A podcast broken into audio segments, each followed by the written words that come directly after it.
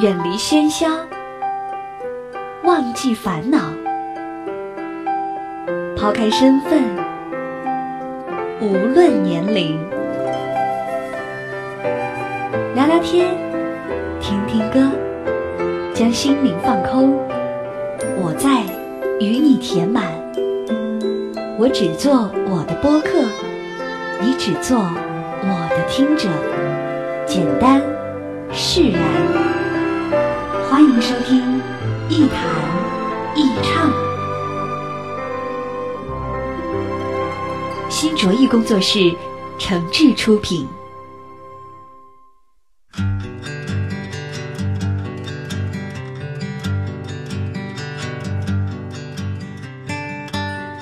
这里是网络播客节目《一谈一唱》，我是梁毅。在收听节目的同时，别忘了关注我的新浪微博“梁毅一九七六”，您可以把自己的意见、想法和感受随时随地的告诉我。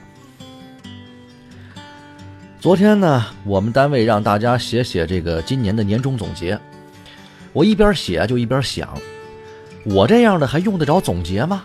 啊，我天天做节目都跟做总结似的，就算是总结，还需要到年底的时候再总结吗？这个时候，就该准备准备过年和休假的事儿了，啊，或者找个能看得见太阳和高楼的地方，呼吸呼吸新鲜空气去。什么时候适合总结呢？通常我凌晨两点啊，从外面回家的路上是最适合做总结的时候。那个时候脑子特好用，外面这凉风一吹啊，倍儿清醒，感觉像是跑惯了城市大马路的车，一下子开到了这个旷野上一样。直接可以撒欢了，所以我觉得很多单位搞年终总结呢，其实就是个形式，但是这个形式也不是完全没有必要的，我尊重而且也理解。其实人是需要一种形式的，需要一种带有仪式感的东西，这就像是我们去天安门看升国旗，或是到酒店办婚礼一样，我们需要仪式所带来的一种心理暗示。从而强化自己对某种环境、境况或是我们自身的认可。但是对我来说，仪式感呢，还有一种意味，就是透过某种形式获得一种全新的认知。比如说吧，在做一谈一唱这个节目的时候啊，我经常有很多话想要说，但是每期节目的主题是相对集中的，很多话就不可能全都放在一期节目里说完。而且很多想法呢，呃，本身谁也不挨着谁，也很难一块儿把它集中的讲出来。所以到了每年的最后这么一两期节目的时候，我就特痛快了，哈，因为这两期节目呢，我终于可以不用再讲别人的故事和经历了，我可以全身心的说说我自己个儿的感受。尽管这样难免会带上一种总结的意味，但是它却远远胜过了一份年终总结。因为这才是一个播客作者在一段时间里最真实想法的集中体现，而且我也不必在乎别人的感受。今年这一年，第一个最大的收获是，我做够了一百期节目，写出了三十万字的文稿，而且全部都是原创。前不久呢，跟一个朋友说起这个事儿的时候啊，我说，其实节目数量有多少并不重要。况且一百期节目其实也并不是什么一个了不起的标志，但是我自己明白，这一百多期节目是一个什么样的过程。这么说吧，在做这个头二十期节目的时候啊，我可以说几乎是找不到什么感觉的，甚至开始怀疑自己的能力。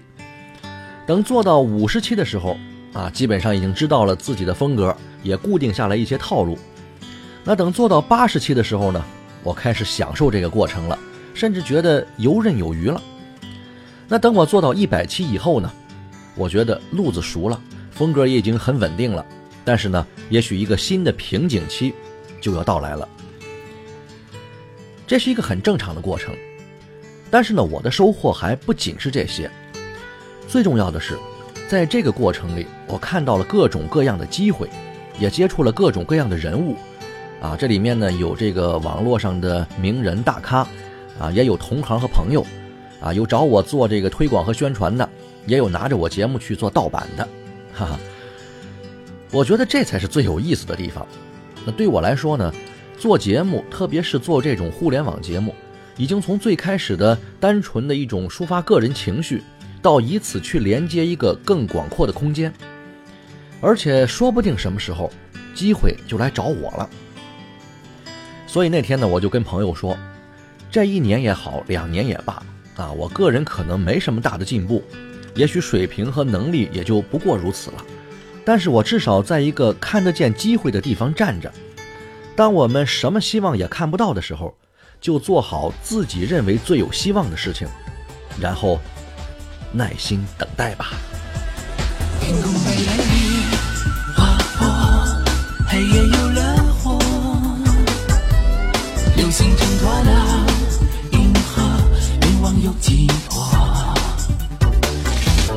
新人张开出花朵，沙漠就有了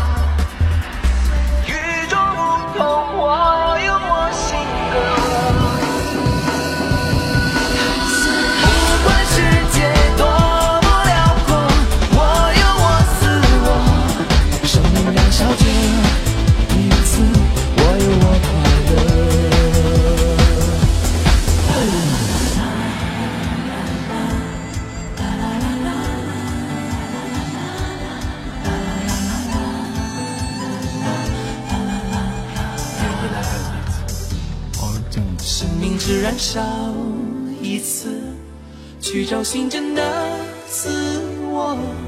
我有我自由，我有我快乐。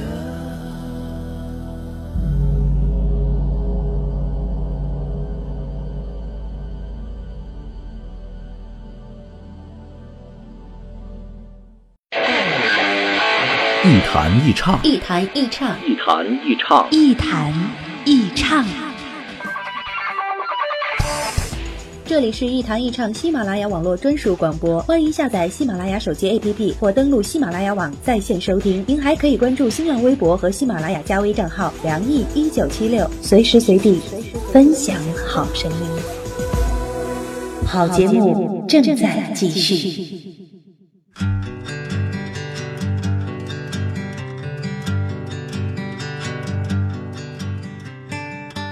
这里是网络播客节目《一弹一唱》，我是梁一，欢迎各位继续收听我的年终个人汇报啊。同时呢，您还可以在各大软件应用市场搜索下载“一弹一唱”的 App 应用，收听往期节目，还可以看到我的节目文稿。那刚才呢，我说到了2015这一年我的第一个收获，今年的第二个收获啊，也是一件不错的事情，那就是我的新公司开张了。其实这和我的节目没什么关系，那为什么要算是一个收获呢？因为通过做网络节目，让我开始学习一些互联网的知识，啊，也看到、听到、接触到了很多互联网上的生意。加上本身在媒体这个行业和环境里啊经营了这么多年，所以有些事情就自然而然的发生了。那有些计划呢，自然也就提上了日程。所以这并不是一个蓄谋已久的计划。而是一个顺其自然的结果。更何况，互联网生意本身就是一个很有做头的事情，啊，有意思、有趣味，它让我兴奋，所以干脆咱就玩点真的呗。另外呢，这个事儿还有一个层面的意义。有一次，一个朋友跟我说，说你看，你这生儿子的就是不一样吧？那现在就得想着给儿子攒钱了吧？我说不是。我做事儿不是为了给孩子挣钱，啊，我首先是为了我自己。我觉得一个连自己都没混好的人，凭什么去要求他的孩子要那么优秀呢？一个连自己都不敢追求梦想的人，凭什么要在自己孩子身上实现什么毕生的愿望呢？我希望将来留给我孩子的，不仅是金钱，更是一个榜样，让孩子以他的父母为荣，是对他最好的教育。那除了这些漂亮话之外，咱们再说点实在点的吧。你看，我都一把年纪了，还没过上什么有钱人的生活呢，那怎么能指望孩子呢？所以我赚钱是首先要满足我的需要。其实这个世界上的很多问题，都可以通过多赚点钱来解决。最后呢，还有第三个收获，那就是关于创造力。关于这个问题的思考，其实也很偶然，也是有一回啊，跟几个朋友一块吃饭，那说着说着呢，就聊到这个工作方面了。那我就说我现在有了自己的阵地了啊，可以做什么呢？做些创意策划呀，啊，不管是线上的文案和推广，还是线下的活动，那咱都有主意呀。然后呢，一个朋友就说了，说做创意呀，看着是一件挺有意思的事儿，但是你要是天天保持这样的状态，非把你累死不行。说实话，我当时就有点不服气，啊，我说，首先。创意难道就一定是那种天翻地覆的改变吗？就一定是一大堆人坐在一块儿啊，讨论了半天都束手无策，而我一个方案就能解决掉所有问题，让人群这个沸腾雀跃起来吗？这样的创意，几十年也出现不了几个。更多的时候，我们都是在消化利用着那些已经存在的过去的东西，然后根据我们自己的认知和理解。去重新整理出一个新鲜一点的样子罢了。如果连这一点也做不到，那就干脆什么也别想，凭着自己的想象和喜欢，做点自己觉得擅长的事情得了。时间长了，也能找到自己的风格。其次，至于这个做创意累不累的问题，啊，其实还是可以这样理解。我觉得，你要说动脑子一点都不累。那绝对是站着说话不腰疼，是吧？但是累呢，绝对不是一个好状态。真正的最佳状态不是累，而是兴奋。你看我，我每天晚上在阳台上抽烟，啊，为一个一个这个一闪而过的念头呢，自个儿这个兴高采烈，然后打电话给我的那些小伙伴们，把我的想法告诉他们，啊，然后想办法一块儿实现出来，甚至。当我有一个好的创意的时候，我都能对着我媳妇儿滔滔不绝地说上一个小时。这种累，远远赶不上那种兴奋感所带来的刺激和满足更强烈。所以，与其去担心一份工作太累，倒不如想想它是不是能让我们觉得更兴奋。当然，还有一个关键问题就是，无论多么好的脑子啊，多么兴奋的状态。到底能持续多久呢？就像我那个朋友啊质疑我的一样，说一天两天的兴奋还可以啊，但是这样的状态能维持几年呢？你看，这还真是一个特别值得担忧的问题啊！毕竟我已经不年轻了，无论自己愿不愿意承认，那都是改变不了的事实啊。这岁数从这摆着，那我们还能保持多久的创造力呢？其实呢，说担心也可以。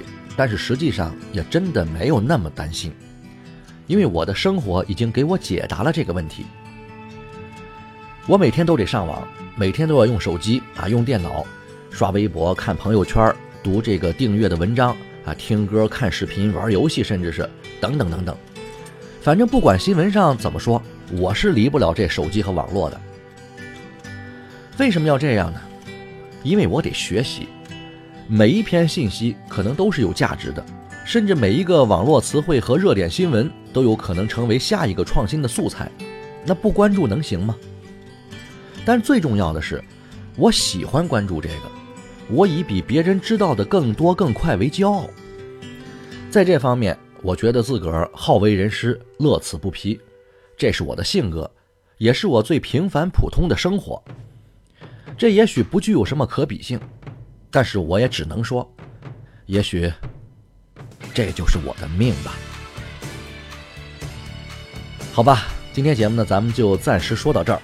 下一期节目，我还会继续盘点一下2015年的《一弹一唱》这个节目和这一年当中的自己，也说说我的几个小遗憾。